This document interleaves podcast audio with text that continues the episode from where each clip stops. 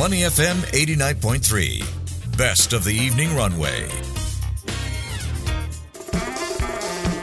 Under the radar. You're listening to Money FM 89.3 and it's now time for Under the Radar with me, Chua Tian Tian. Now today we're going to talk about a gaming company that has a triple-headed snake trademark. Now does Razer come to mind? Well, founded in 2005, Razer is widely recognized as a leading brand for gamers in the US, Europe, and China. With a fan base that spans every continent, the company has designed and built the world's largest gamer focused ecosystem of hardware, software, and services. It also has 16 physical stores around the world, including 11 in the US and the rest in Taipei, Hong Kong, and Singapore. Now, looking ahead, the firm's CEO Min Liang Tan outlined the firm's plans to expand to 100 outlets with the initial focus on North America and doesn't rule out a public offering in the US. But what are the drivers of growth Razer sees in the gaming space that would support such a network of physical stores? And could moving into lifestyle products be the key to extending Razer's sphere of influence? Now, speaking of lifestyle products, Razer seems to be doubling down on partnerships with luxury brands, working with Italian fashion house Dolce & Gabbana on a line of clothing, with watch brand Panerai on the new watch, and supercar brand Automobili Lamborghini on a gaming laptop. And the move comes as non gaming brands seek to tap the gamer demographic. The question is how far can such partnerships boost Razer's top and bottom lines and position it as the go to gaming company for the affluent? Lots of questions, and for the answers, I have with me Eddie Tan, Global Head of Lifestyle Division at Razer. And uh, Eddie, welcome. Thank you, Tian Tian. It's a pleasure um, to be here with you uh, and on the Money FM. Thanks for the introduction. You have very adequately and aptly introduced uh, us. But when it comes to describing our brand, the Razer brand, there's really so much that uh, I can share, and I would love to share um, with uh, everyone over here.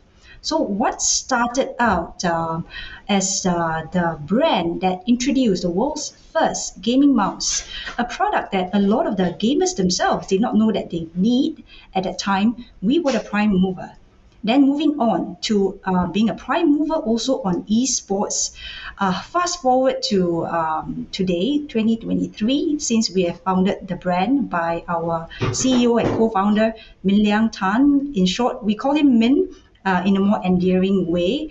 Today, we have built uh, the largest end-to-end ecosystem that we have for gamers. And how did we do that? I think um, sounds complicated, but I would say it's also pretty straightforward. Um, where a lot of us in Razer ourselves, as part of Team Razer, as gamers ourselves, we put the gamers, our community that we strongly engage with, in the middle of everything that we do.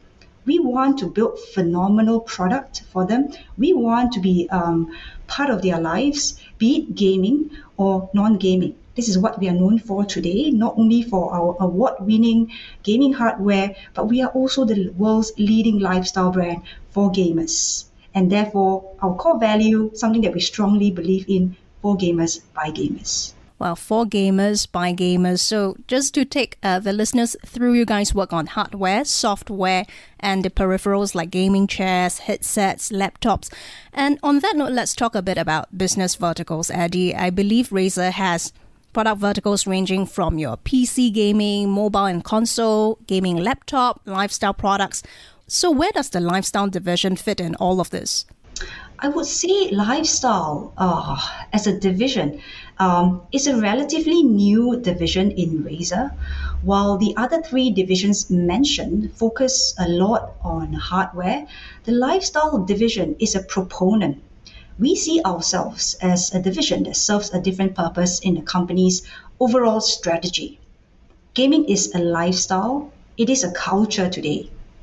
We believe that that extend to the way gamers express themselves, be it through their apparel, um, even through their gaming gear, pledging their allegiance to a brand that they believe in, um, where we work with uh, also multiple um, different non-endemic brands um, uh, on, in terms of partnership to bring a fun element to bring excitement and as a way of us strongly believing in engaging with uh, this core community of ours.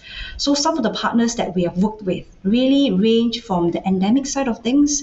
We have worked with um, games like uh, Roblox, uh, PUBG, uh, Cyberpunk, all the way to the very recently launched collaboration with uh, Dolce & Gabbana. Uh, as far back as to brands, like for example, I've done, um, or rather, or rather, my team has done a collaboration with uh, Tumi, I would say that was very timely. People will be wondering why do that in the midst of uh, what started out uh, in the middle of uh, the pandemic turned out to be something very timely. When we were ready to launch uh, a customized suite of travel gear in collaboration with Tumi, borders were starting to reopen. So that was greatly appreciated uh, by a lot of um, uh, our fan base, our gaming community, who's really just dying to to be out there and uh, you know basically just get back to life as normal as possible. Moving on from that. Um, the next one that I'm, i want to share with uh, you today is something really interesting, interesting in a very meaningful way. Why did I say that? That is actually alluded, uh, alluding to uh, the partnership that we have with uh, Panerai, a luxury watch brand from uh, Italy and Swiss made. What has that got to do with a gaming brand? they um, basically what started out uh, in sessions of uh, brainstorming uh, which is actually a very natural course of us finding out more and understanding each other better, we realize that um, sustainability is really a huge focus for the two brands. So instead of um, focusing the uh, collaboration on uh, a product partnership, we really wanted to, first of all, do good, give back to the environment, but that's not all.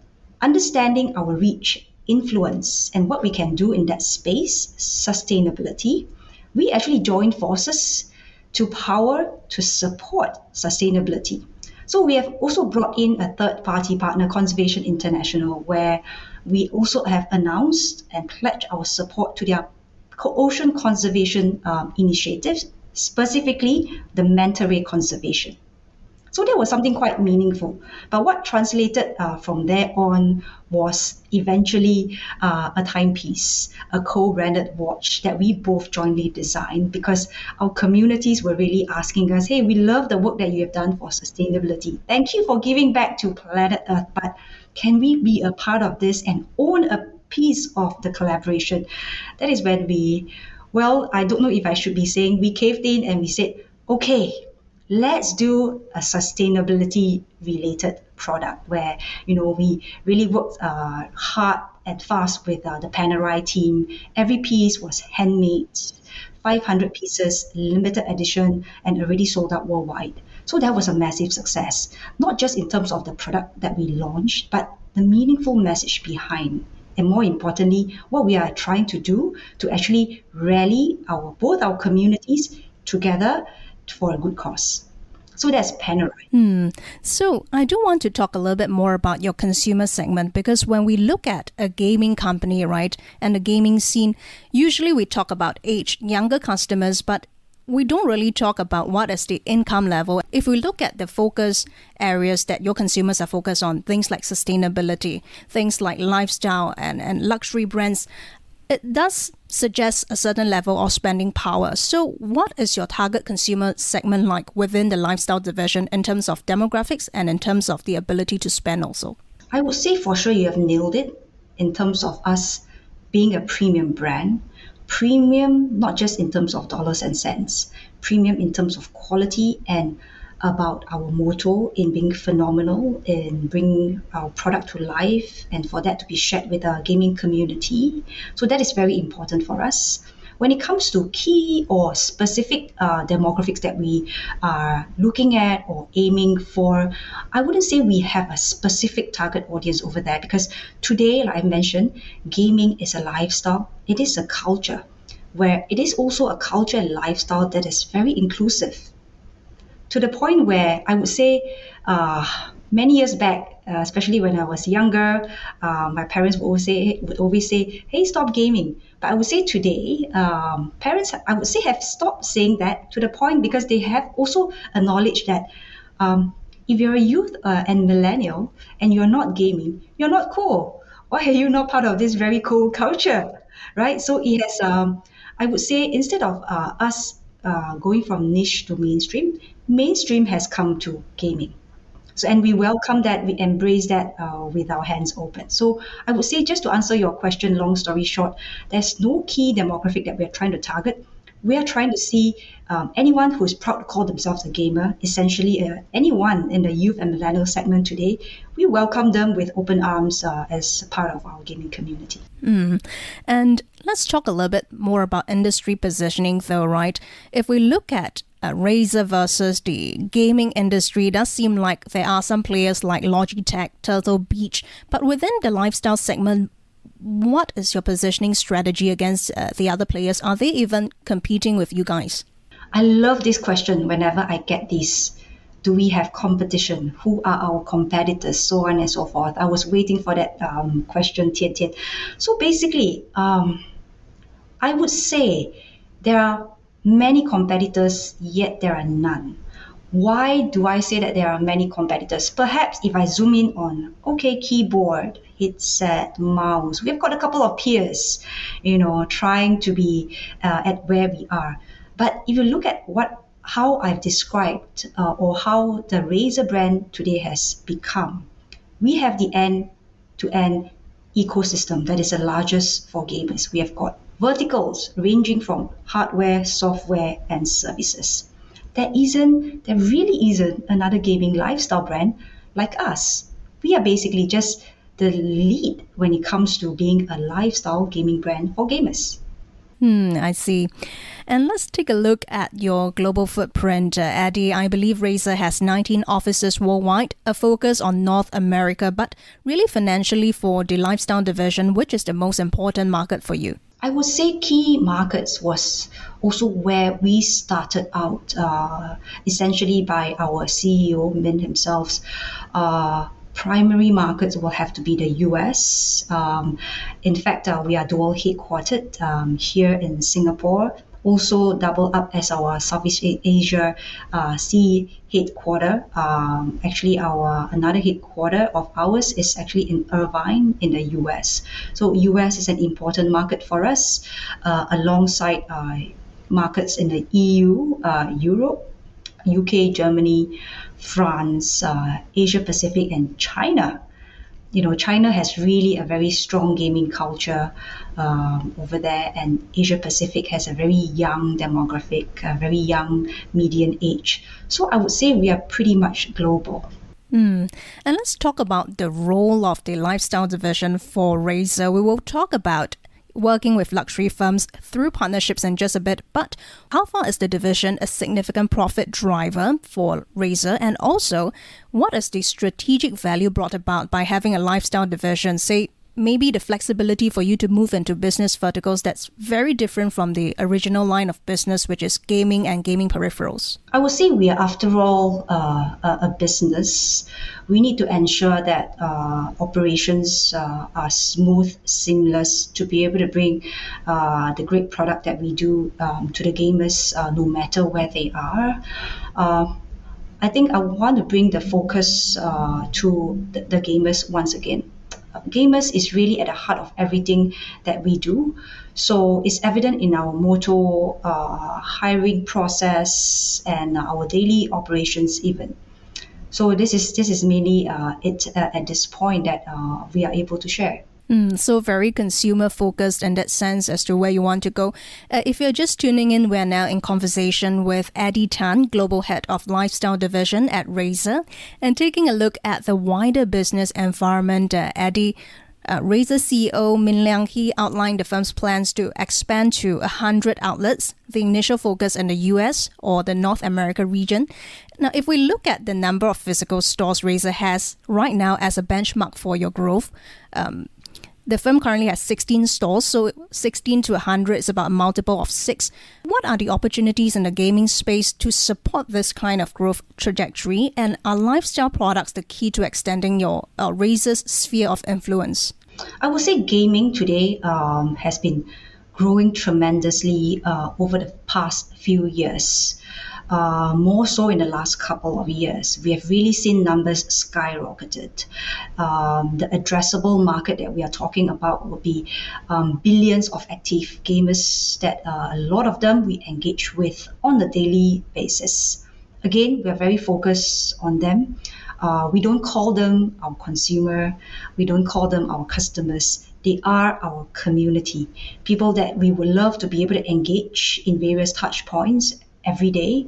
Uh, in fact, uh, we have got a lot of inbound requests uh, from our gaming community, from our community themselves, um, from wanting to own physical uh, products of ours to pledging their allegiance, wanting to be a part of this Razer culture. A lot of them actually have tattooed um, our logo, our very iconic triple headed snake logo on themselves. And mind you, I'm talking about permanent uh, tattoos over here. So you can already identify that uh, and would have agreed with me that we have got a very uh, cult following, I would say, even at the scale that we are today.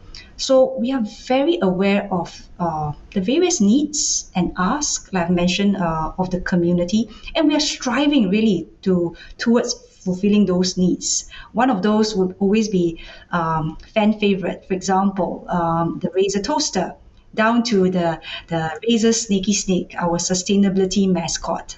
That has been a huge hit. I mentioned that we have got people tattooing our logos uh, on themselves, permanent uh, tattoos. Now with um, Sneki Snek, we even have gamers tattooing the cute looking creature that is actually our sustainability mascot on themselves. This is really how passionate a fan base that we have. So we know um, we can no longer satisfy them with just hardware. We have been asking ourselves because a lot of us are gamers. Uh, we also are uh, a very passionate fan of our own brand. So we are constantly asking, what else do we need? I think we have come to realize a lot of these gamers they are also very expressive more often than not in various ways. So we want to um, equip them uh, with uh, product. Uh, this would be apparel, um, gear, bags that uh, will help them, you know, take on the gamer aesthetic that they are so proud of. Wow, okay. I, I really see that you guys are very customer centric in terms of being at every different touch point of the customer. Um, but let's also zoom in on partnerships within the lifestyle division. It has gained increased traction in recent years. And uh, if we look at recent partnerships, you guys worked with Tumi on a backpack and with Italian fashion house Dolce & Gabbana on a line of clothing, gaming chairs, with watch brand Panerai on a new watch, and with supercar brand Automobili Lamborghini on a gaming laptop. This move seems to come on the back of non gaming brands trying to tap the gaming demographic. Tell us more about those partnerships. How far are they a win win situation for both the luxury brands and also for Razer? To begin with, Tian Tian, I would say when it comes to partnerships, um, our vision is never to do many, but to do really authentic organic and meaningful ones. Uh, that is always how we always uh, want to um, start with when it comes to partnerships. Next, uh, that would be considered would be uh, what do we really want to achieve? Um, what should these brands be? And more often than not, uh, we want to partner with uh, best in class brands, which is why you have already named a couple of them. Um, third, I think uh, this is also very important ones for the brand and of course us too is the exchange of uh, user base. It's really for exposure uh, of the brand to uh, very brand new audiences, very new target segments that we may not be able to reach uh, uh, in, in the near term or, or something like that, where um, we hope to actually achieve a win-win scenario through partnerships, um, injecting some excitement to both our audiences. So you have mentioned a couple, and I've also talked about uh, some. Um, Tumi was really timely. We were really so proud of uh, the product that we have jointly uh, uh, designed and collaborated on because we really took care of every design aspect of what travel gear in terms of backpacks, luggage that will really fit the lifestyle and needs of a gamer and when borders reopened, that was just uh, something so opportunistic and timely. It was so well received. So that was, uh, me uh, a partner that we really appreciate, well known for their quality. Panerai, uh, really on sustainability, something so unexpected. First of all, you have you will never expect uh, uh, a gaming giant, a brand like uh, Razer collaborating with Panerai, and more so on sustainability. That is really just to exercise the influence that we have and rally both our audiences to do good and give back to planet Earth. Now, on to the latest uh, collaborations that um, we are working on, and still in the midst of the campaign. In fact, uh, we have just hosted, jointly hosted a launch event in uh, conjunction with uh, TwitchCon uh, in Las Vegas just a couple of weeks back at Zouk uh, Resorts World. That was really a massive success because all the gamers creators that were there in town attending that event, they all were looking forward to attending this uh, event of ours, and we really just brought uh, TwitchCon to a high. Um, everyone uh, was were full of praises uh, for the event, and they were also uh, able to find out more about both brands, about Dolce & Gabbana, the long line of heritage uh, they, they have. In fact, I believe next year is their 40th anniversary which is why if you look at the product that we have launched, uh, especially on the apparel side of things, you will see that actually we did a little bit of a throwback because um, we wanted to be in theme uh, with uh, uh their anniversary, 40th birthday next month. So we also brought back uh, the Razer uh, wordmark logo that we had in the 90s in celebration of that then I still remember what started out as uh, initial uh, brainstorming sessions with Dolce & Gabbana, especially on a product that would make sense. Um, a very clear request came from them. Hey, let's do a gaming chair because I, I, have had one of your gaming chair and I really love the product that you do. Uh, and I said, why not? Because um, uh, as a firm believer of uh, our product, especially our gaming chair, and this is also in line with our lifestyle vertical. We now want to be a part of your life, be it at work or when you are gaming. So we want to be able to support, no pun intended, to support you well with uh, our gaming chairs. That's really the best in the world. So I would say we've come a long way uh, with Dolce & Gabbana, and we're in the midst of a very exciting campaign at this moment. Mm, and don't mind me asking this, Eddie. You've got us very excited. Which would you say is the more successful or the most successful uh, partnership so far? And how do you measure success in that sense, if it is convenient for you to share? This is a tough one, Tian Tian. In fact, I don't think I have. I can choose one because, like I said, every partnership that I do, um, that the company, the uh, does. Um, I think they are meant to serve a very unique proposition, purpose, um, from sustainability to equipping the gamers on the go, and now on to exposing our gaming community to luxury fashion.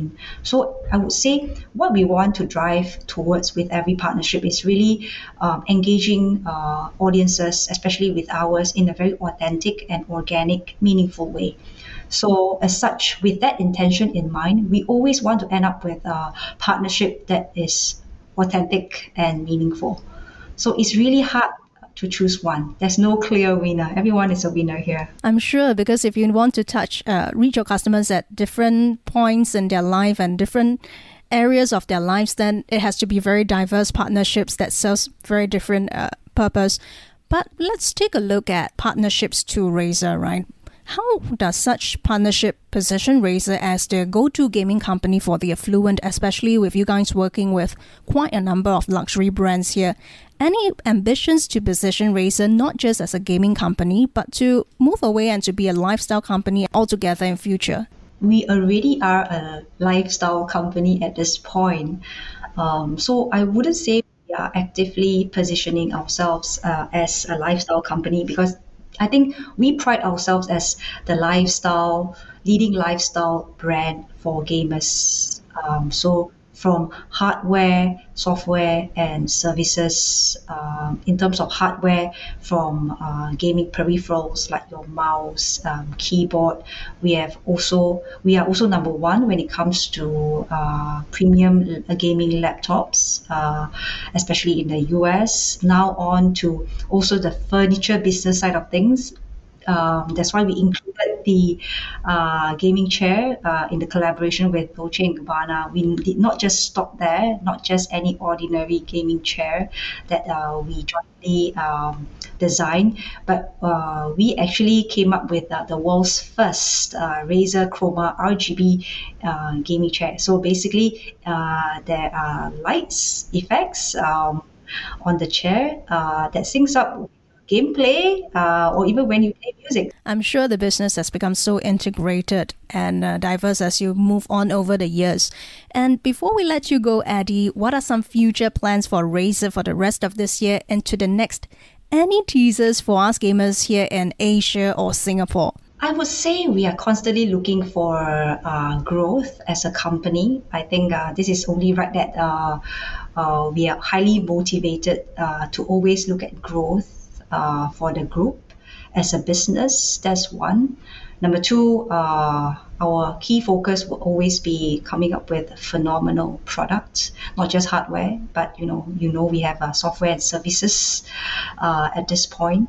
So I shall keep mum about what uh, we have in store, but we definitely have um, a couple of exciting uh, announcements, projects that will come up as always. You know, Razer is just full of excitement. If there's no excitement, um, it wouldn't be Razer anymore. So we are constantly trying to outdo ourselves and continuously be phenomenal keeping us excited as we await more news from your side. Uh, well, thanks a lot, Eddie, and keep us updated when you have more announcements. Uh, that was Eddie Tan, Global Head of Lifestyle Division at Razer. Thank you very much for joining us on Money FM 89.3. Before acting on the information on Money FM, please consider if it's suitable for your own investment objectives, financial situation, and risk tolerance.